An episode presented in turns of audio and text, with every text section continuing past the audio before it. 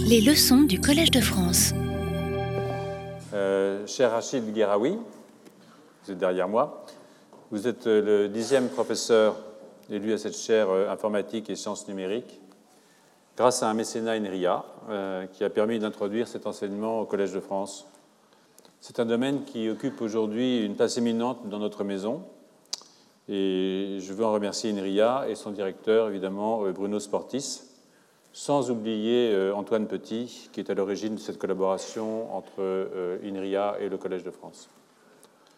Avant de laisser la parole à Gérard Berry, qui est juste derrière moi, là, qui colle, qui a présenté votre candidature devant l'Assemblée des professeurs, je rappellerai que vous avez préparé votre doctorat en informatique à l'Université d'Orsay, puis avez immédiatement été recruté comme maître de conférence à l'École polytechnique fédérale de Lausanne, le PFL, vous avez enseigné euh, sans discontinuer depuis 1992.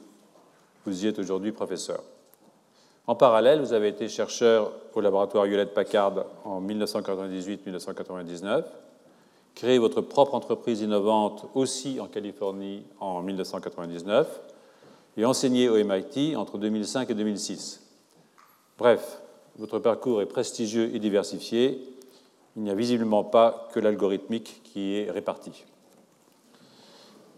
Scientifique hors du commun, vous vous intéressez aussi à l'histoire de votre discipline et je suis certain que vous nous en dévoilerez certains aspects en deçà et au-delà des légendaires Charles Babbage et Ada Lovelace. Bien entendu, le tournant Turing, c'est le tournant Turing, le tournant c'est Turing, 1912-1954, qui, malgré une mort précoce et spectaculaire, a non seulement créé l'informatique, mais aussi contribué à la philosophie et à la biologie à travers des articles toujours lus et cités, Les machines pensent-elles et les bases chimiques de la morphogenèse. Mais ce qui nous intéresse ici, c'est l'après-Turing. Dès lors que pour des raisons de robustesse et rapidité, aussi de sécurité militaire et industrielle, sa répartition a rendu l'informatique dépendante des machines il lui a fait perdre le caractère universel de la machine abstraite de Turing, en vrai pas une machine au sens où l'on l'entend communément, mais calculant tout ce qui est calculable. Perte de l'universalité, cela veut dire que l'informatique répartie ne saurait tout calculer avec la robustesse et la rapidité souhaitées. Vous allez donc nous expliquer si cette universalité peut être reconquise. Travail d'ordre théorique, certes, mais qui a des implications extrêmement concrètes. Le neurobiologiste ne peut pas ignorer une de ces implications, qui de comprendre comment les réseaux de neurones cérébraux, qui fonctionnent de façon répartie, évidemment, peuvent continuer de le faire de façon robuste et rapide, en dépit des modifications morphologiques et des accidents neuronaux et synaptiques qui les affectent tout au long de la vie. Pas toujours euh, agréable, hein. on en perd pas mal. Réseaux qui fonctionnent non seulement sous un seul crâne, mais aussi entre crânes, en association avec les cerveaux de millions d'individus, des centaines de millions à vrai dire aujourd'hui, très souvent par l'intermédiaire de vos machines réparties.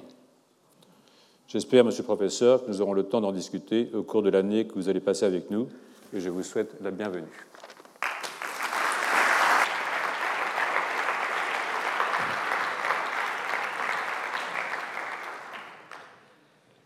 C'est pour moi un grand plaisir d'introduire Rachid Garoui, professeur à l'École polytechnique fédérale de Lausanne, on l'a dit, que le collège a invité sur cette dixième édition de la chaire informatique et sciences numériques, à moins que je me sois trompé. C'est à vérifier. Sur cette même chaire, nous avons eu dans le passé trois cours. Ah oui, euh, Rachid est un des plus grands experts mondiaux de l'algorithme réparti, sujet majeur, mais encore pas tellement abordé ici au Collège de France. Sur cette même chaire, nous avons eu dans le passé trois cours sur divers aspects de l'algorithmique avec Bernard Chazelle en 2010-2011 sur les algorithmes naturels, Jean-Daniel Boissonnat il y a deux ans sur les algorithmes géométriques, et Claire Mathieu l'année dernière pour les algorithmes travaillant sur de très grandes structures de données. Nous y avons vu l'impact devenu déterminant de la randomisation, c'est-à-dire du tirage au hasard, pour augmenter les performances moyennes des algorithmes. Mais les programmes implémentant les algorithmes classiques précités travaillaient en général sur un seul ordinateur avec des données localisées sur cet ordinateur. Dans son cours, Rachid va nous présenter une algorithmique d'un genre très différent, l'algorithmique parallèle et distribuée. Ici, données et programmes sont répartis dans différents ordinateurs connectés en réseau, potentiellement en grand nombre et à grande distance, calculant en parallèle chacun à son rythme et communiquant entre eux par l'envoi de messages asynchrones. Asynchronisme signifie que le moment où un message est reçu est strictement et arbitrairement postérieur à celui de son envoi, exactement comme pour le courrier postal, à l'efficacité près évidemment. Ce n'est pas la seule forme de communication entre systèmes parallèles. Ceux que j'ai personnellement enseignés dans, mes cours sont au contraire fondés sur deux autres types de communication, la communication synchrone, c'est-à-dire en temps conceptuellement nul, ou encore vibratoire, c'est-à-dire en temps physiquement prévisible. Ces modèles sont pertinents pour les circuits électroniques et les programmes temps réel, mais pas pour les systèmes distribués à grande échelle dont nous allons parler. Certains algorithmes distribués ont déjà été présentés, cependant, dans les séminaires de mon cours, par exemple par Michel Rénal, Anne-Marie Kermarek et Laurent Massoulier, que je salue ici.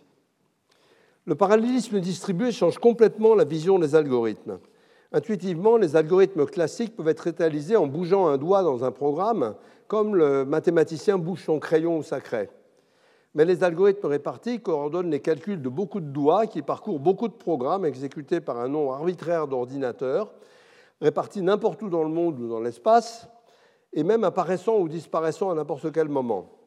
Les applications sont très nombreuses, avec souvent de fortes contraintes de sûreté et de sécurité, bases de données distribuées, des diffusions efficaces en pair à pair de vidéos, où votre ordinateur sert à la fois de client et de serveur dans un grand réseau virtuel, stockage et calcul dans le nuage, ce qu'on appelle cloud computing en anglais, chaîne de blocs, blockchain pour les transactions sécurisées, etc.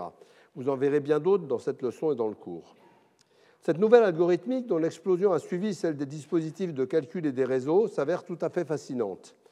Elle pose à la fois de nouvelles questions théoriques quant aux questions même de calculabilité et de tolérance aux pannes, et aussi des problèmes redoutables de mise en place pratique, car la programmation est souvent simple apparemment, mais très subtile et euh, qui rend difficile à vérifier ou à prouver des programmes corrects. Partons donc avec Rachid à la recherche de la calculabilité perdue et à celle de nouveaux algorithmes répartis, espèce pas du tout en voie de disparition.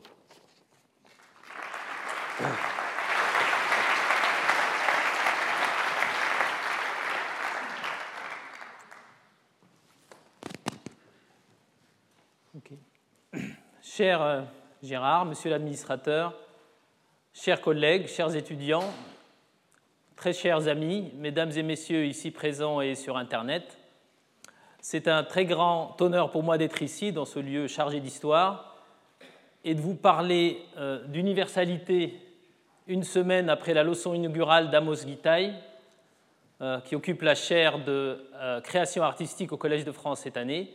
Et c'est aussi avec un très grand honneur que je vous parlerai après mes prestigieux prédécesseurs, neuf manifestement, qui ont occupé la, chaire du numérique en collaboration avec INRIA, de vous parler d'algorithmes. Alors si aujourd'hui vous cherchez euh, sur votre téléphone portable les nouvelles euh, du jour à partir de, de, votre média préféré ou de votre journal préféré, il est fort probable que vous tombiez régulièrement sur un article stipulant que les algorithmes nous gouvernent. Et cet algorithme, euh, et cet article sera lui-même probablement choisi par un algorithme qui connaît très bien vos préférences, qui vous connaît, qui sait ce que vous aimez, et il pourrait vous suggérer ensuite un article sur euh, un match de football ou de rugby ou une pièce de théâtre à Paris, etc. Donc les algorithmes nous gouvernent. Euh, est-ce grave que les algorithmes nous gouvernent? Alors c'est une question de perspective. Euh, d'un côté, les algorithmes ne boivent pas, ne s'énervent pas, ne s'endorment pas. Pourquoi ne pas leur confier nos voitures? Voitures que l'on accuse souvent d'être euh, le moyen de transport le plus dangereux, quand nous devrions plutôt accuser le chauffard qui, lui, parfois boit, s'énerve et s'endort.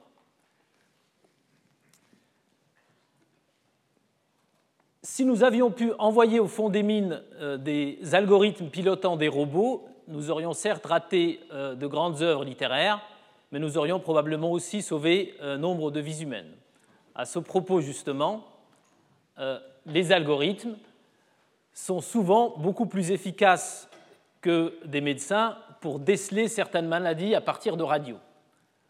Alors les algorithmes sont évidemment développés par des équipes, par des informaticiens chevronnés, avec euh, des médecins euh, très compétents, mais ils sont beaucoup plus efficaces que tous les médecins réunis pour certaines tâches. Et ils sont beaucoup plus efficaces parce qu'ils sont déployés sur des systèmes informatiques ultra rapides.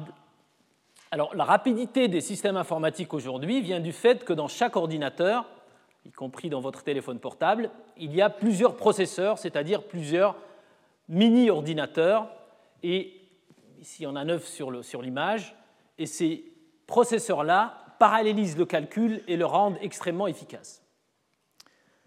Par ailleurs, les algorithmes sont ultra robustes, ultra robustes. Ils ne s'endorment pas parce que le système informatique sous-jacent travaille 24 heures sur 24. Chaque ordinateur est connecté à un ensemble d'autres ordinateurs, parfois situés aux quatre coins du monde, et donc tolérant la défaillance d'une partie du réseau.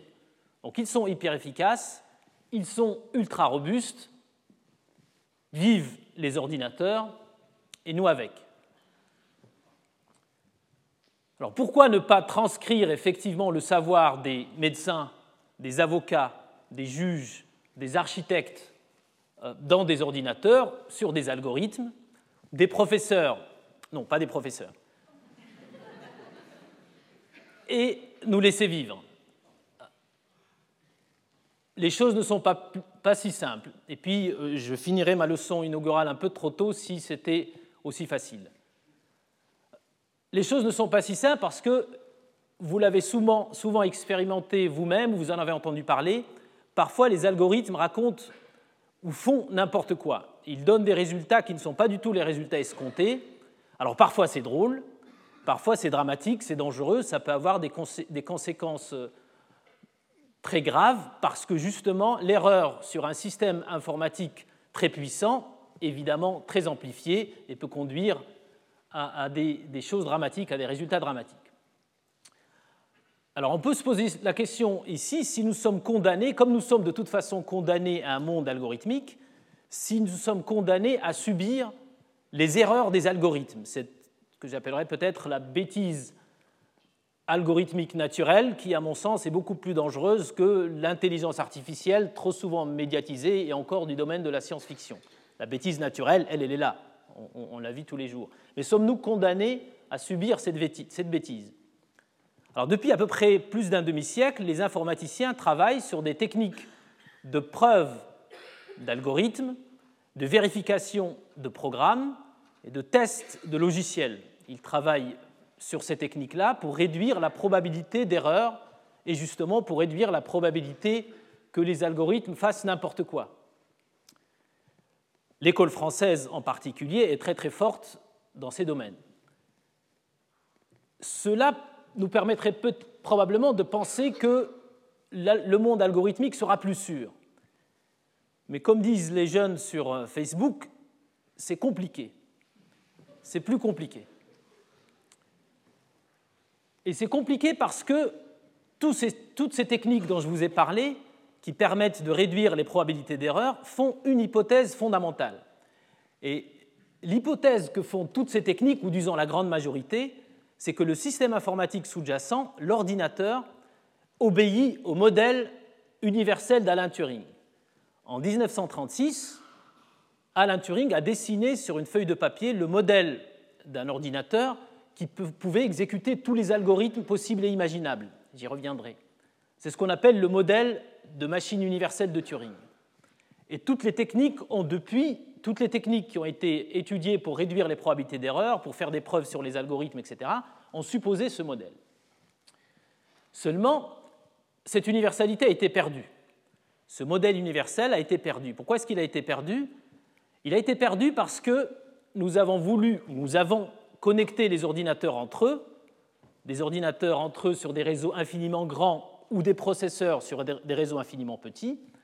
Et quand on a fait cela, on a créé une espèce de machine beaucoup plus puissante, beaucoup plus efficace et plus robuste que la machine originale, mais on a perdu le modèle original de la machine. Un petit peu comme si on avait créé, inventé ou fabriqué une créature que l'on ne contrôlait plus vraiment. Nous sommes, sans, forcément s'en rendre compte, nous sommes tous un peu myopes quand il s'agit de notre propre discipline, comme aurait dit le docteur Frankenstein. Alors pourquoi, me direz-vous, l'universalité a-t-elle été perdue? Qu'est-ce que ça veut dire vraiment? Je vais y revenir un peu plus tard et puis pendant les cours. L'universalité a été perdue parce que quand on décide de déployer un algorithme sur un réseau d'ordinateurs, aussi bien un réseau infiniment grand qu'un réseau infiniment petit, il faut que ces machines de Turing, chacune étant une machine de Turing, se mettent d'accord sur l'ordre d'exécution des instructions de l'algorithme. Et mettre d'accord des êtres humains comme des machines est une chose extrêmement compliquée.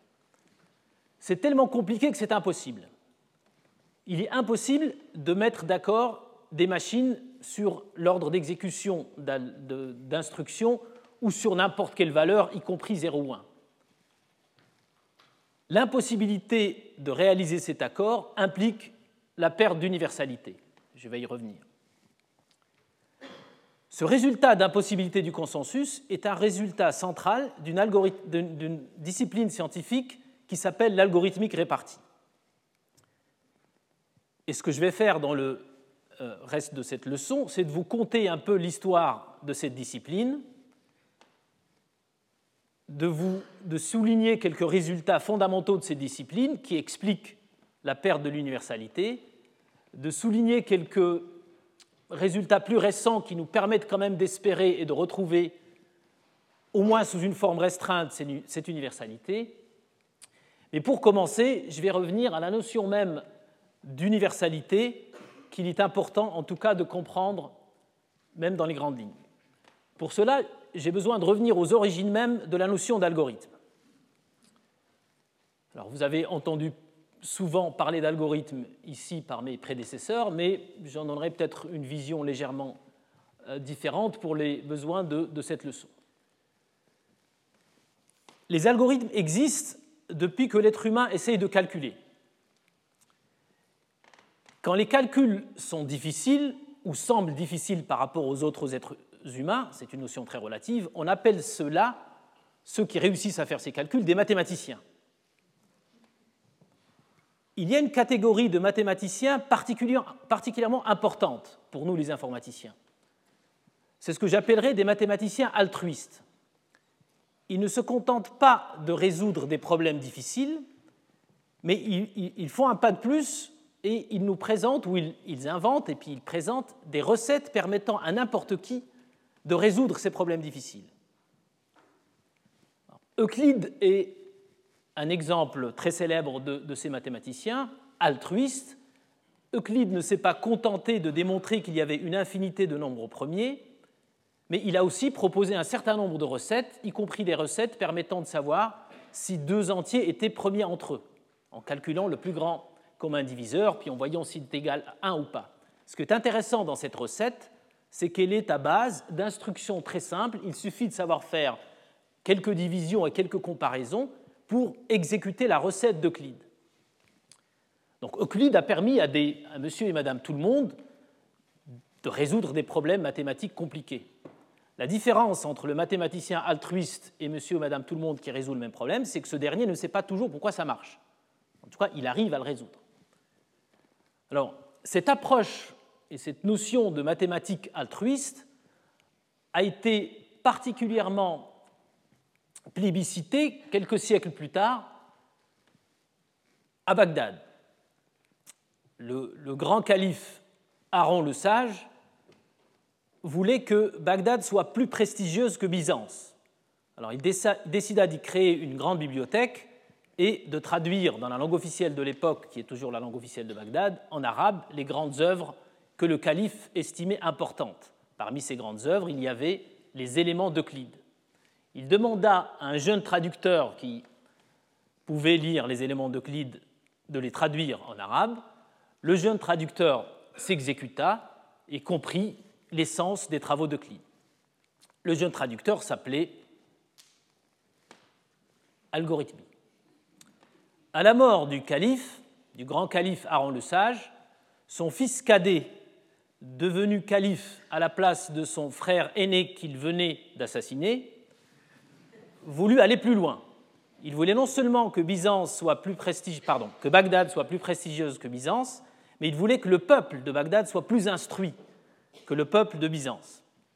Donc il signe extrême de sagesse, il décida de créer un collège, d'engager des professeurs et de les payer très, bien. Le jeune algorithmie était promu au rang de professeur et on lui demanda d'enseigner les mathématiques et de permettre au peuple de Bagdad de résoudre des problèmes mathématiques compliqués. Le jeune algorithmie euh, devenu professeur à la cour du grand calife rédigea entre autres un livre de recettes qu'il appela Algèbre. Parmi, les, recettes intéressantes dans ce livre, il y, il y en a tout, un, tas, mais j'en soulignerai une que vous connaissez tous, la résolution d'une équation du second degré. Alors à l'époque, on n'appelait pas, ça comme ça. Le, le, grand calife demanda à son euh, professeur d'enseigner aux hommes de loi des techniques leur permettant de réaliser des calculs d'héritage très justes, en prenant en compte les religions du défunt. Et un propriétaire terrien qui léguait une part de terrain, qui léguait un terrain à ses euh, enfants, posait un problème aux hommes de loi parce qu'il fallait calculer la part qui revenait à chacun en prenant en compte les différentes religions, etc. Donc il fallait en particulier que l'homme de loi trouve la largeur du carré de terrain qu'il allait léguer à chaque héritier, qui s'appelait x, la surface de ce carré étant x carré. Donc il fallait trouver x tel que ax carré, a étant le nombre d'héritiers, alors suivant la religion, c'était les frères ou les frères et les sœurs, ou parfois juste les sœurs, etc. Donc c'était un paramètre. Euh, bx traduisait euh, un nombre qui dépendait probablement du nombre d'épouses du calife, c'était un, de, une espèce d'impôt, et c était la surface totale du terrain. Donc il fallait résoudre cette équation. Il fallait trouver x. À l'époque, la manière qu'utilisaient les mathématiciens pour trouver x, s'appelle aujourd'hui les identités remarquables. C'était considéré comme trop compliqué pour les hommes de loi.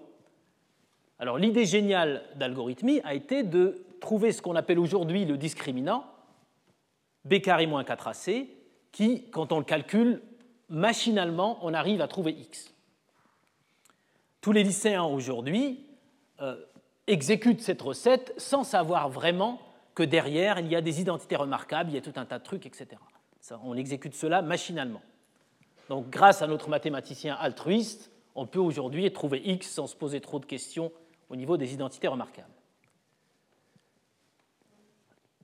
Alors, comme les hommes de loi arrivaient à exécuter ces instructions de manière machinale et trouver des solutions à des problèmes compliqués, ce qui devait arriver arriva quelques siècles plus tard, c'est-à-dire qu'on confia ces, recettes à des machines. Et probablement l'une des premières était celle de Blaise Pascal, qui, voyant son père s'échiner à exécuter des calculs de comptabilité répétitifs et éreintants, lui fabriqua une machine, la Pascaline, qui allait exécuter ces calculs à sa place. Alors la machine était beaucoup plus efficace que M. Pascal, elle allait beaucoup plus vite, elle ne s'endormait pas, elle, elle, pouvait travailler 24 heures sur 24. Seulement, la machine ne faisait qu'une chose. Elle ne savait exécuter que le calcul d'impôts. L'algorithme était soudé dans la machine. Très efficace comme machine, mais très peu universelle. Les êtres humains de l'époque, eux, pouvaient apprendre des algorithmes et les exécuter. La machine de Pascal n'en exécutait qu'un. Mais elle était efficace dans ce qu'elle faisait. Alors il y a eu d'autres machines du même genre, la machine de Leibniz, etc., qui avaient cette caractéristique d'être hyper spécialisé.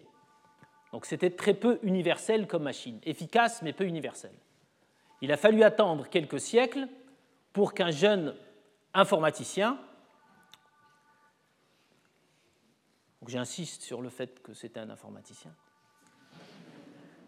dessine un modèle de machine qui ressemblait à l'être humain dans le sens où elle pouvait apprendre différents algorithmes au lieu d'avoir un seul algorithme spécialisé. En fait, il y, avait bien un, il y a bien un algorithme dans la machine de Turing, mais l'objectif de cet algorithme est d'en exécuter d'autres. Et on pouvait donc programmer dans la machine universelle de Turing l'algorithme de Pascal, l'algorithme d'Euclide, l'algorithme d'algorithmie, etc. Et on s'est aperçu au fil du temps qu'on pouvait exécuter tous les algorithmes possibles et imaginables. Donc le sens que je donne au mot universalité et le sens que donnent les informaticiens au mot, universalité, c'est la capacité d'une machine à imiter l'être humain dans le sens où elle va apprendre, on va lui entrer comme donnée l'algorithme qu'elle va ensuite exécuter. Alors la clé de l'universalité a été que l'algorithme était considéré comme une donnée de la machine. La notion de logiciel, quelque part, remonte à ce temps-là où on a commencé à séparer l'algorithme soudé dans la machine qui exécutait d'autres algorithmes et les algorithmes qu'on entrait dans la machine. 1954, Alan Turing euh, est décédé. Il se suicide traqué par la justice britannique euh, au nom de valeurs peu universelles. Et l'année de la mort d'Alan Turing, 1954, correspond presque étrangement à la décision par Watson, non pas celui de l'inspecteur, mais le PDG d'IBM, de se lancer dans la, dans la, fabrication en masse et la production d'ordinateurs. Tous les ordinateurs fabriqués depuis ce temps-là obéissent au modèle de Turing, qui était un modèle universel. Et c'est grâce à cette universalité-là qu'aujourd'hui on dispose d'ordinateurs nous, permettant de faire tout un tas de choses. Autrement, il faudrait aller à la FNAC demander un ordinateur pour projeter des transparents, un autre pour faire des calculs, un troisième pour streamer de la musique, etc. Donc l'universalité a permis de créer cet outil fantastique qui est l'ordinateur. D'après quelques notes historiques que j'ai pu lire, le mot ordinateur en français signifiait en tout cas à l'époque le Dieu qui orchestre les choses dans l'univers. Je ne sais pas si c'est vrai, mais sur Internet, on trouve tout ce qu'on cherche. La notion d'universalité de Turing a permis aussi autre chose de très fondamental.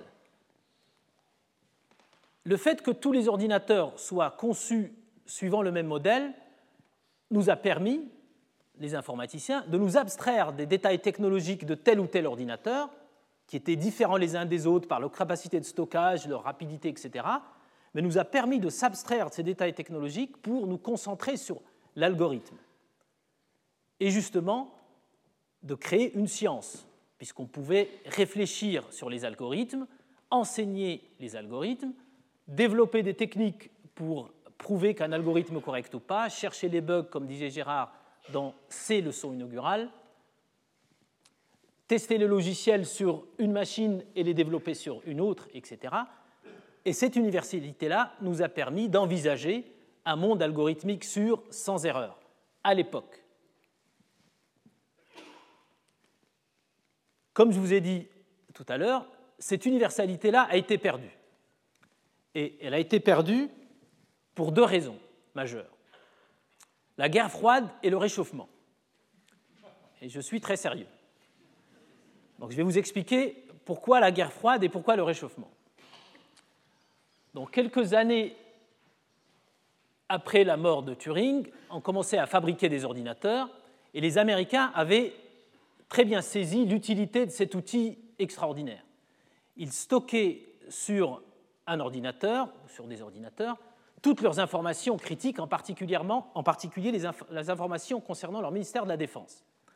Donc leurs installations euh, militaires, les, coordonnées de, leur euh, où, étaient placées leurs fusées, où étaient placées les fusées des ennemis, etc. Les dossiers de leurs agents secrets et de ceux de leurs ennemis, toutes ces informations-là étaient stockées dans des systèmes informatiques. Les soviétiques étaient un tout petit peu en retard au niveau de l'informatique, mais les soviétiques avaient des fusées. Et quand ils lancèrent leur Sputnik, les Américains commençaient à, prendre peur en se disant et s'ils bombardent notre, installation informatique, on va tout perdre et on sera bien embarrassé de perdre toutes ces informations critiques. Donc l'idée assez intuitive a consisté à dire ben, on va dupliquer ces informations critiques sur plusieurs ordinateurs. Comme ça, s'ils en bombardent un, ben, on continuera avec les autres. Seulement, il fallait connecter ces ordinateurs entre eux pour que, à chaque fois qu'on met à jour l'un des ordinateurs, par exemple qu'on décide que 007 avait désormais le permis de tuer, il fallait que cette information soit automatiquement transmise sur les autres machines pour être à jour. Un étudiant au MIT, Kleinrock, proposa à l'époque le protocole TCP/IP, ancêtre d'Internet aujourd'hui, et le ministère de la Défense sauta sur l'opportunité pour dire voilà ce qui va nous permettre de connecter les ordinateurs entre eux et de créer l'illusion d'une machine, ultra robuste. Alors ce n'est pas qu'une illusion, la machine était ultra robuste, et plus exactement, l'illusion d'une machine de Turing robuste. Donc il faut bien comprendre que l'objectif était d'assurer ou de réaliser l'abstraction d'une seule machine qui était répartie sur plusieurs sites, qui était beaucoup plus robuste qu'une seule machine, mais qui ressemblait et qui obéissait au modèle de Turing afin qu'on puisse exécuter les algorithmes qu'on connaissait à l'époque. Alors, on a commencé à distinguer les notions de client et de serveur. Cette distinction est importante ici. Les serveurs étant des ordinateurs qui stockent les informations critiques et les clients étant des ordinateurs qui permettent d'accéder à ces informations, de les mettre à jour, de les consulter, etc. Donc un général à Hawaï pouvait se connecter sur les systèmes informatiques sur la côte ouest ou la côte est à partir d'un client et puis changer le permis de tuer de 007 en permis poids lourd ou, autre chose. Un agent secret en mission à la torche euh, en Bretagne pouvait aussi consulter ces informations et décider de, prêter un, pistolet à 007 ou pas. Les deux propriétés importantes qu'il fallait assurer étaient l'atomicité et la robustesse. Ces deux propriétés sont très importantes. Donc les informaticiens de l'époque devaient concevoir des algorithmes répartis l'algorithme réparti ici étant un algorithme qui a pour instruction élémentaire, en plus des additions, multiplications des instructions classiques, des instructions consistant à envoyer des messages. Donc la notion d'algorithmique répartie est née pour assurer ces deux propriétés de robustesse, tolérance aux défaillances, et atomicité, garder l'illusion d'avoir une seule machine. Seulement, assurer ces deux propriétés n'est pas évident. Et je vais essayer de vous expliquer cela en utilisant quelques dessins très simples. Donc en algorithmique répartie, on utilise des dessins assez simples. Donc il y a une théorie qui dit que si on répète souvent aux gens que quelque chose est simple, ils finissent par le comprendre. Donc ça va être très très simple. Et je ne vais pas utiliser euh, des dossiers d'agents secrets ou le permis de tuer de 007, mais j'utiliserai des nombres premiers comme étant l'information critique qu'on a envie de ne pas perdre. Donc on a une liste de nombres premiers allant jusqu'à 1000, on va rajouter des nombres premiers quand on va en trouver, et on ne veut pas perdre ces nombres premiers. La raison pour laquelle je prends des nombres premiers, c'est parce qu'ils sont difficiles à trouver quand ils sont grands, je vais l'utiliser ça dans mon prochain exemple, ce qui leur octroie un certain prestige, et je pense qu'ils font plus Collège de France que le permis de de 007. On va prendre des nombres premiers. Donc les serveurs 1 et 2 stockent des listes de nombres premiers allant jusqu'à 1000. Le client 1 est chargé de trouver de nouveaux nombres premiers, et lorsqu'il en trouve, il envoie des messages, donc l'algorithme réparti envoie des messages sur les serveurs 1 et 2 pour mettre à jour les listes des nombres premiers, information critique, qu'on n'a pas envie de perdre. Le client 2, lui, consulte de temps en temps cette liste et reçoit en réponse à sa demande de consultation la liste des noms premiers. Ici, je représente juste le dernier pour simplifier la présentation. Donc plus tard, quand le client 1 trouve un autre nombre premier, il envoie un message pour mettre à jour. Et le client 2, quand il cherche, quand il consulte les listes, eh est tout content de trouver un nombre premier. Ce qui est important de noter ici, c'est que nous voulons assurer la propriété ou l'objectif de l'algorithme réparti, c'est d'assurer la propriété de robustesse qui dit que même si l'un des deux serveurs tombe en panne, le client 2 qui consulte ces serveurs peut continuer à trouver ces nombres premiers. Et cela doit être fait sans violer la propriété d'atomicité, c'est-à-dire qu'on a envie que tout se passe comme si nous avions qu'une seule machine. Par exemple, euh, si à un moment donné le client 2 voit le nouveau nombre premier 1013 et puis après euh, lors d'une consultation ultérieure ne le voit plus, eh bien, il saurait qu'il ne dispose pas d'une machine unique, universelle de Turing. La propriété d'atomicité doit assurer que tout se passe comme s'il n'y avait qu'une seule machine. L'hypothèse ici que l'on fait en général, c'est que le réseau est asynchrone. Qu'est-ce que ça veut dire? Ça veut dire que lorsque l'expéditeur envoie un message au euh, destinataire, le message finit par arriver.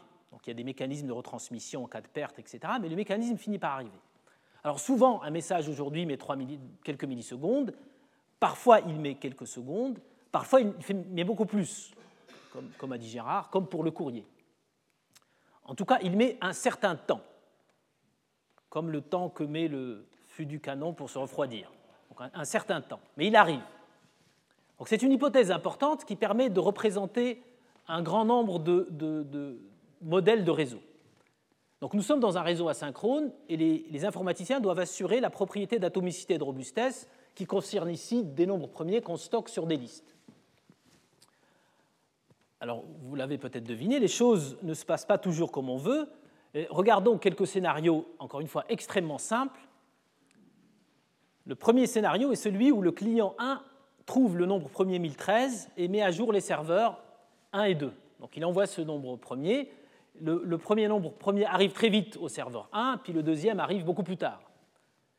Le client 2 qui consulte les serveurs reçoit la réponse du serveur 1 et est tout content de trouver un nouveau nombre premier. Plus tard, il revient pour reconsulter les serveurs et cette fois, c'est la réponse du serveur 2 qui arrive en premier.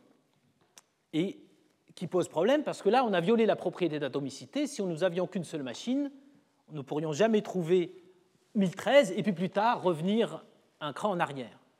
Ben, vous pourriez me dire ici, je suis sûr que vous vous posez la question, pourquoi est-ce que le client 2 n'attend pas les deux réponses Bien, Il ne peut pas attendre les deux réponses parce que le but est de tolérer une défaillance et comme on ne fait aucune hypothèse sur le temps de communication, il se pourrait que le serveur S1 soit tombé en panne.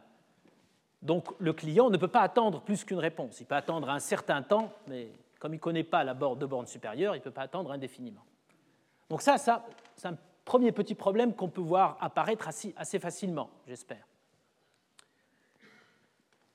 Tout se passe comme si un adversaire, qui est une entité purement fictive qui nous permet de réfléchir sur les algorithmes, avait accéléré certains messages, il en avait retardé d'autres pour fourvoyer l'algorithme et violer la propriété d'atomicité. Cette notion d'adversaire est une notion très utile qui nous permet de réfléchir sur les algorithmes répartis et qui nous permet de construire des contre-exemples comme celui-ci. Alors, est-ce que le problème que je viens de vous présenter ici est un problème facile à résoudre? La réponse est non. Il n'est pas facile à résoudre. Si on dispose de deux serveurs, qu'on a un réseau asynchrone et qu'on veut tolérer la défaillance de l'un des deux serveurs, eh bien, il est impossible d'assurer la propriété d'atomicité et de robustesse. C'est un résultat établi en 95 par, en 95 pour mes amis suisses, Attila, Barnoy et Dolev, et dont la preuve n'est pas très difficile à comprendre, bien qu'elle soit difficile à rédiger précisément. Le théorème dit, en gros, si on dispose de n serveurs, on ne peut pas tolérer la défaillance de la moitié. Et intuitivement, pourquoi est-ce qu'on ne peut pas tolérer la défaillance de la moitié? Parce que si un serveur met à jour une moitié et ne peut pas attendre l'acquittement de l'autre moitié parce qu'il a peur qu'il soit tombé en panne, celui qui vient plus tard consulter pourrait tomber sur l'autre moitié et rater la mise à jour. Ce qu'on appelle un argument de partitionnement, j'y reviendrai dans les cours et Agitatia serait aussi dans les séminaires et pourra en parler. La solution qui est adoptée est de supposer que on dispose de trois serveurs et qu'on ne tolère qu'une panne. Donc c'est un espèce de compromis avec la robustesse. On suppose qu'on a plus de serveurs que tout à l'heure. On en avait deux, là on en a trois pour tolérer qu'une panne. On appelle ça une technique de quorum parce qu'on arrive à former un ensemble d'ensembles dont les intersections ne sont jamais vides. Alors l'idée, c'est pour les clients qui vont mettre à jour, plusieurs serveurs, ici trois, le client qui consulte cette fois est en droit d'attendre deux réponses puisqu'il sait qu'il ne doit tolérer qu'une seule défaillance. Et s'il il est en droit d'attendre deux réponses, il est sûr de ne pas rater le, le dernier nombre premier. L'algorithme est un peu plus compliqué que cela. Certains d'entre vous l'ont peut-être vu, je suis sûr que la plupart l'ont vu d'ailleurs. L'algorithme est plus compliqué parce que voilà ce qui peut se passer. Si le client 2 consulte les serveurs en même temps que la mise à jour, la perte d'atomicité peut quand même se produire. Ici, le client 2 consulte les trois serveurs, il trouve la valeur 1013, mais il n'y a qu'un serveur qui a la valeur 1013, la mise à jour n'est pas terminée. S'il revient plus tard, quand bien même il attend deux réponses, il peut quand même rater 1013. Donc l'algorithme qui marche, en fait, je vous ai dit que cette solution marchait, est beaucoup plus compliqué que ce que je vous ai présenté tout à l'heure. Il faut en fait que le client 2 qui a consulté les deux serveurs aille mettre à jour deux serveurs sur trois. Donc ça devient complexe. J'insiste sur le mot complexe parce qu'ici, l'algorithme devient complexe parce que on rajoute des étapes de communication. Pour éviter de violer l'atomicité, on rajoute des messages. La complexité en algorithmique répartie reflète un nombre de messages envoyés. En algorithmique classique, la complexité mesure l'évolution du nombre d'instructions d'un algorithme par rapport à n, la taille des données. En algorithmique répartie, la complexité mesure typiquement le nombre de messages envoyés par rapport à n, qui est cette fois la taille du réseau. C'est une autre notion de complexité. L'instruction locale est en général, considérée comme négligeable. Ce qui est considéré comme coûteux, c'est l'envoi de messages. Donc là, je vous ai présenté un autre cas où le compromis pour assurer l'atomicité et pour assurer l'atomicité, c'est au début par rapport à la robustesse et ici par rapport à la complexité. J'espère que vous voyez que ça devient quand même de plus en plus compliqué d'assurer un truc très simple qui consiste à garder au chaud une liste de nombres premiers. Alors si on va encore un peu plus loin et qu'on veuille cette fois mettre à contribution non pas un seul client pour trouver des nombres premiers, je vous ai dit tout à l'heure que quand ils sont grands, les nombres premiers sont difficiles à trouver, mais supposons qu'on mette à contribution deux clients et qu'on leur demande tous les deux de trouver des nombres premiers. Bien, si le client 1, par exemple, découvre que 13 453 est premier et décide d'en informer les serveurs, et qu'en même temps, le client 2 découvre un nouveau nombre premier, 13 469, et décide d'en informer les serveurs, le problème suivant risque de se produire. C'est-à-dire que le serveur 1, qui a une liste de nombres premiers, voit apparaître un nouveau qui est 13 453. Le serveur 3, lui, il voit, en plus de son ancienne liste, 13 469. Si un client se connecte sur le serveur 1, il verra une liste A. Si un autre client se connecte sur le serveur 3, il verra une liste B. Pour éviter de violer l'atomicité et de donner l'impression qu'on a différents ordinateurs, il faudrait que les serveurs, il faudrait que l'algorithme réparti réalise un consensus entre ces serveurs pour se mettre d'accord sur quel nombre premier passe devant. Quel est l'état de la liste à un moment donné Il se trouve que ce problème est impossible. Le problème qui consiste à concevoir un algorithme qui va mettre d'accord un ensemble d'ordinateurs sur, ici, quel nombre premier est apparu en premier, ou de manière générale, se mettre d'accord sur une valeur, est un problème impossible. Et cette fois, ce problème est impossible, on peut rajouter autant de messages qu'on veut, on peut faire autant de suppositions qu'on veut. Si on a n serveurs et qu'on suppose qu'un seul de ces n peut tomber en panne, le problème est impossible. le théorème d'impossibilité de consensus, dans sa forme euh, initiale, a été démontré en 1985 et il dit qu'aucun algorithme ne peut résoudre le problème du consensus dans un réseau asynchrone avec envoi de messages. Ce théorème a été démontré par Nancy Lynch, Michael Fisher et Michael Patterson. C'était Nancy Lynch qui tenait le, était la principale, qui était l'étudiante, en gros celle qui travaille. Et entre parenthèses, les deux premiers résultats fondamentaux d'algorithmique répartie que je viens de vous euh, souligner ont été démontrés par des femmes. Alors comment est-ce que Nancy Lynch et ses superviseurs d'époque ont démontré ce théorème? La preuve n'est pas extrêmement compliquée, je vais y consacrer un cours.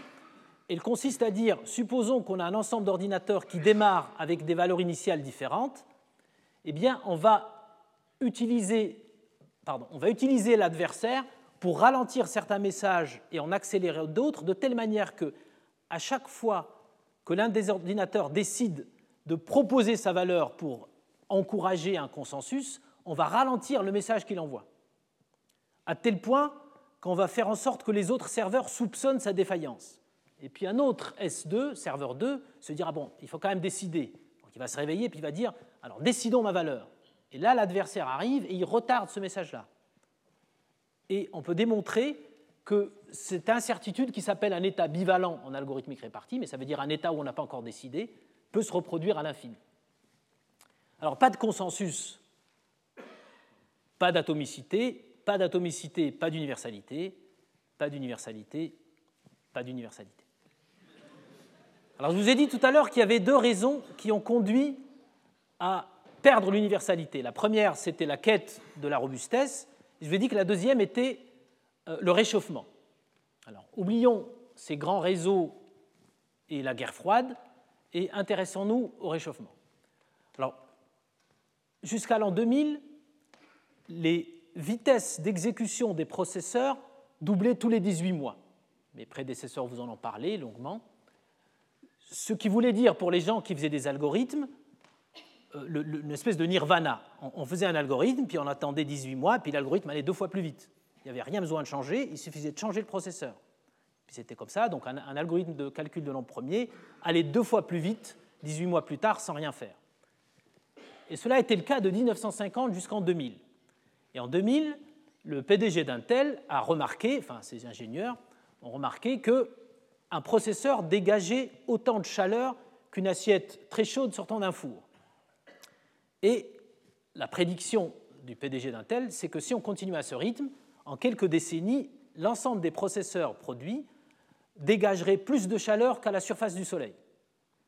Donc c'était commençait à poser un petit problème aux constructeurs informatiques. Alors, une option était de décélérer la croissance de leurs processeurs. Mais euh, j'ai envie de dire, chez ces gens-là, on ne décélère pas, mesdames et messieurs. On ne décélère pas, on parallélise. Donc l'idée adopté a été de se dire on va arrêter d'accélérer les performances et de dégager autant de chaleur, on va garder des processeurs quasiment les mêmes, mais on va en mettre plusieurs sur la même carte mémoire à l'intérieur de chaque ordinateur. Et depuis 2000, c'est un peu la tendance qu'on a vue, sauf qu'on a vu de plus en plus de processeurs dans chaque carte à l'intérieur de chaque ordinateur. Pour les algorithmiciens, cela voulait dire travailler plus. Avant, il suffisait d'attendre. Cette fois, il fallait un peu se casser la tête pour voir comment tirer parti de ces processeurs, il fallait donc trouver des techniques pour paralléliser les algorithmes. Et cet exercice n'est pas facile. je vais revenir au nombre premier et poser la question. Supposons qu'on veuille chercher tous les nombres premiers de 1 à 10 000 et qu'on dispose de deux processeurs. Alors, on peut penser à une attribution statique qui consiste à dire, par exemple, on va attribuer de 1 à les, les, nombres de 1 à 5000 au processeur 1 et de 5000 à 10 000 au processeur 2. Ce n'est pas très malin parce qu'on sait que quand ils sont plus grands, les nombres sont plus difficiles, leur primalité prend plus de temps. Donc ce n'est pas une solution extrêmement intelligente. On pourrait penser euh, donner un nombre impair à tour de rôle au processeur 1 puis au processeur 2.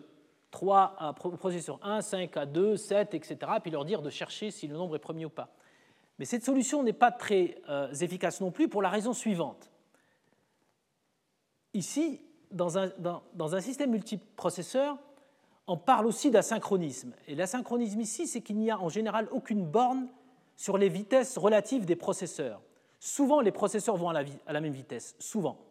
Mais parfois, le système d'exploitation est tel qu'il en ralentit certains, plusieurs millions d'instructions par rapport aux autres, à cause de ce qu'on appelle un, défaut de cache, cache miss, je ne sais pas si la traduction est bonne, à cause de préemption, etc.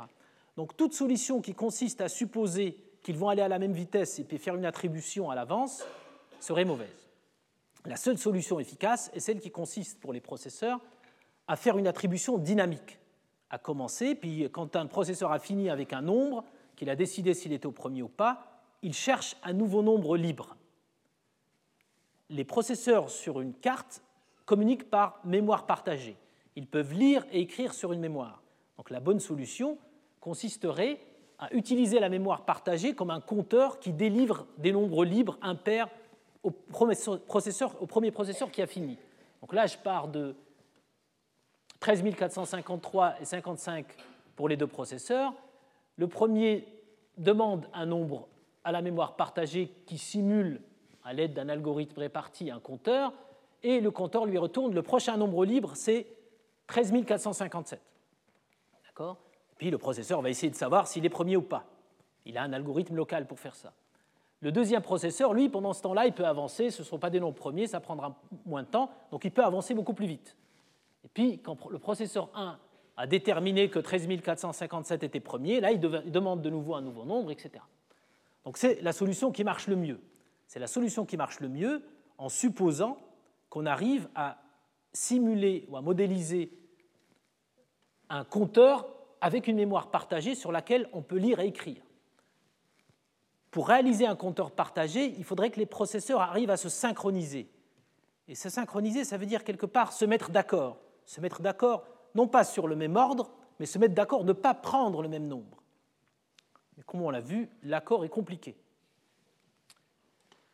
On retombe sur l'impossibilité du consensus.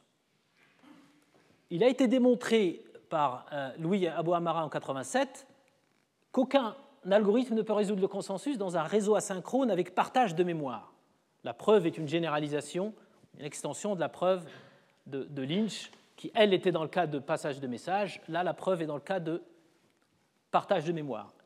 Donc, si on dispose d'une mémoire dans laquelle on ne peut que lire et écrire, deux opérations différentes, on peut prouver que le consensus est impossible. Alors, la preuve ressemble à celle de, Lynch, je ne vais pas m'attarder, j'y reviendrai pendant les cours. Ce qui est intéressant, c'est que cette preuve-là a été généralisée quelques années plus tard. Alors, pour les mathématiciens altruistes ou pas, il y a un parallèle très intéressant avec le lemme de Sperner parce que cette analogie a permis de démontrer que non seulement n processeurs ne pouvaient pas se mettre d'accord sur une valeur, mais ils ne pouvaient même pas en écarter une. Quand bien même ils voulaient se mettre d'accord sur juste n-1 et en écarter une, c'était impossible. Alors la démonstration a été faite par trois équipes, je pense qu'en 93, parallèles. Ils ont obtenu le prix Godel pour cela, en utilisant le théorème de, le lemme de Sperner qui dit, intuite très simplement, en dimension 2, là je présente la dimension 2, qu'il n'existe aucune subdivision d'un triangle. Une subdivision représente ici une exécution d'un algorithme réparti qui permet d'éviter qu'on arrive à un triangle avec trois sommets coloriés de trois couleurs différentes. D'accord? Et ça veut dire qu'on aura forcément un triangle avec trois décisions. On ne pourra pas écarter une couleur, on ne pourra pas écarter une décision. Je reviendrai sur ça et Petr Kuznetsov, ici dans la salle, va revenir aussi dans le cadre d'un séminaire sur cela. L'universalité a été perdue sans qu'on s'en rende compte euh, nécessairement, parce qu'on a voulu aller vers la robustesse et l'efficacité. On a voulu voir Byzance et on a vu... Je vous laisse finir. L'algorithmique répartie permet d'expliquer pourquoi l'universalité a été perdue. Donc si on s'arrête ici et on pose la question est-ce qu'on peut espérer un monde algorithmique sûr? La réponse est serait c'est très compliqué. Mais il se trouve que les chercheurs en algorithmique répartie ont aussi essayé de retrouver l'universalité aussi bien dans le sens original que dans un sens restreint. Je vais juste vous en dire quelques mots ici, mais les, cours et les séminaires seront concentrés sur cette partie-là, se concentreront sur cette partie-là. Il se trouve que la quête de l'universalité part aussi du consensus. Donc j'ai utilisé tout à l'heure le consensus pour vous expliquer qu'on a perdu l'universalité parce que le consensus est impossible. C'est une condition nécessaire à l'universalité. Il se trouve que la résolution du consensus est aussi une condition suffisante à l'universalité. L'emporte a suggéré en 1978 un théorème prouvé plusieurs fois, en particulier par Schneider en 91, que toute solution au consensus permet de construire une machine répartie universelle. Autrement dit, si on arrive à résoudre le consensus, on peut espérer l'universalité. Mais vous allez me dire, ça nous fait une belle jambe, vous venez de nous expliquer que le consensus était impossible. Revenons sur les impossibilités, les théorèmes d'impossibilité du consensus. Ces théorèmes disent la chose suivante. Dans un réseau asynchrone, avec soit de l'envoi de messages ou le partage de mémoire, le consensus est impossible. Donc arrêtons-nous sur ces hypothèses, essayons de les disséquer un petit peu. La première, elle parle de réseau asynchrone. Évidemment, chaque point que j'ai souligné ici a été une piste pour contourner cette impossibilité, ou en tout cas euh, essayer de voir si on ne pouvait pas faire quand même quelque chose. Donc, concernant l'asynchronisme, je vous ai dit tout à l'heure que l'asynchronisme signifie qu'on ne fait aucune hypothèse sur les temps de communication. Le message met un certain temps. Il va arriver, mais il met un certain temps. Si on suppose qu'on dispose d'une borne supérieure pour les communications, le consensus est assez facile. Je présenterai l'algorithme dans un cours, c'est très très facile. Seulement, cette hypothèse est très forte parce que, comme je vous ai dit tout à l'heure, on peut supposer que la plupart de nos messages mettent quelques millisecondes, certains quelques secondes, d'autres plusieurs jours. Donc il faudrait que la borne soit très grande. Et si on prend une grande borne, ça veut dire que le temps de réaction aux pannes est aussi très grand.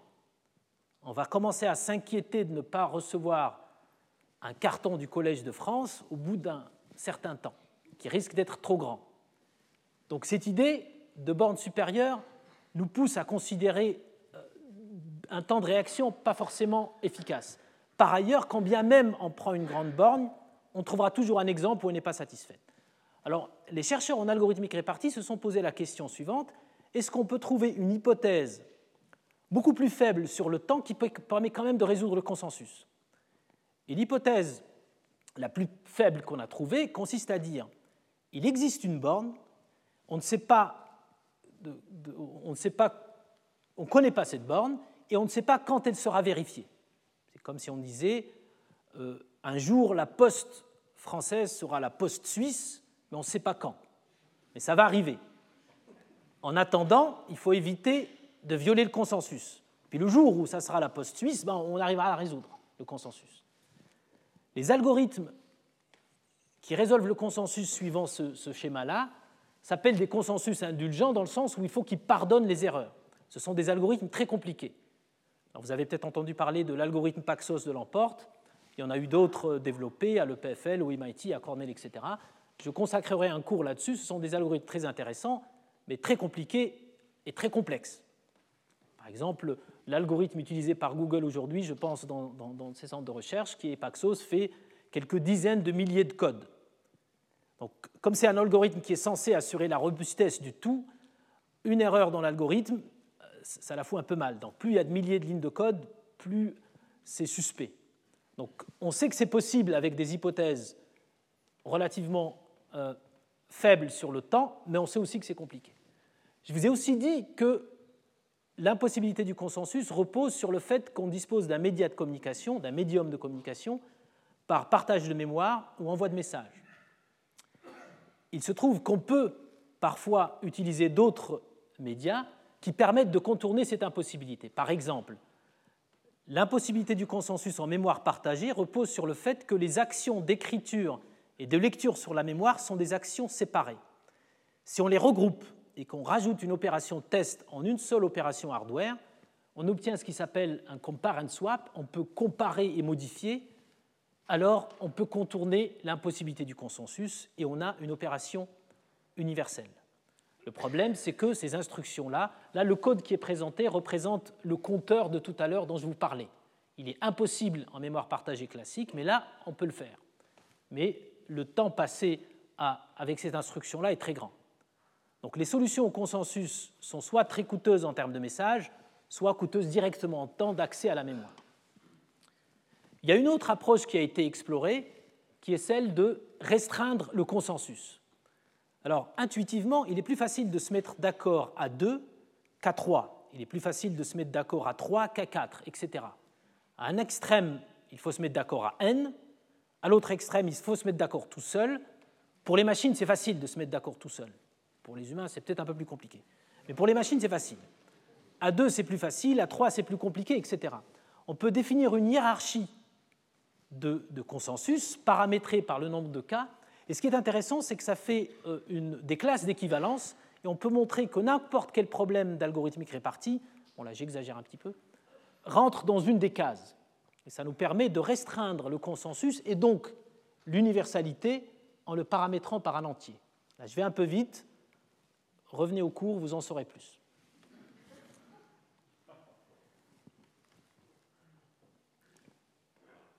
Il me reste quelques minutes. Euh, permettez-moi de vous dire tout ce que je ne vous ai pas encore dit. En particulier, j'ai supposé un adversaire, une entité fictive qui ralentissait certains messages et en accélérait d'autres. L'algorithmique répartie s'intéresse aussi à des adversaires qui ne font pas que ça, mais qui aussi introduisent des bugs, voire contrôlent certaines des machines. On parle d'adversaires byzantins. Et il y a toute une sous-catégorie d'algorithmique répartie qui s'intéresse à la tolérance aux défaillances byzantines. La plupart des résultats que j'ai présentés s'appliquent avec parfois quelques modifications, mais en gros, on garde la même trame. Je vous ai aussi, j'ai aussi pris comme exemple les nombres premiers. Alors certains d'entre vous, je suis sûr, ont dû se dire, on s'en fiche un petit peu de perdre 1013 ou de voir 1009 et puis 1013 plus tard, etc. Mais imaginez que ce soit le cadastre qu'on est en train de numériser et que c'est l'acte notarial de votre maison que vous voyez disparaître. Ça serait un peu plus inquiétant. Vous avez aussi entendu parler de Bitcoin et vous avez aussi entendu sûrement parler de situations où on avait perdu des millions ou gagné des millions. Eh bien, c'est le même genre de problème qui se pose, qui explique, même genre de scénario, c'est pas très différent, qui explique ce genre de situation. J'aurais pu prendre des exemples d'intelligence artificielle. Aujourd'hui, l'intelligence artificielle est principalement distribuée, la plupart des algorithmes sont distribués. Souvent, euh, on fait des moyennes d'agrégation, et dès qu'on s'écarte ou qu'il y a une panne ou un adversaire malicieux qui introduit des valeurs extravagantes, le tout s'écroule. Il y a des chercheurs dans la salle qui travaillent sur le sujet, en particulier des étudiants à l'EPFL. Je vous ai présenté l'algorithmique répartie comme une discipline scientifique qui étudie des technologies. Elle étudie des ordinateurs en réseau, c'est-à-dire des fabrications humaines. Il se trouve que l'algorithmique répartie peut permettre aussi de modéliser des phénomènes naturels.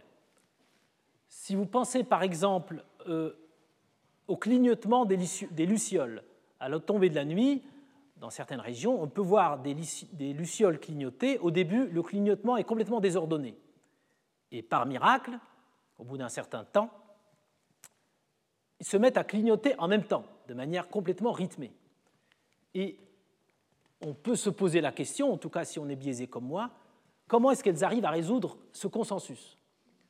Quel algorithme réparti est exécuté par les lucioles qui disposent comme moyen de communication juste de flash entre les lucioles? Comment est-ce qu'ils arrivent à résoudre le consensus comme ça?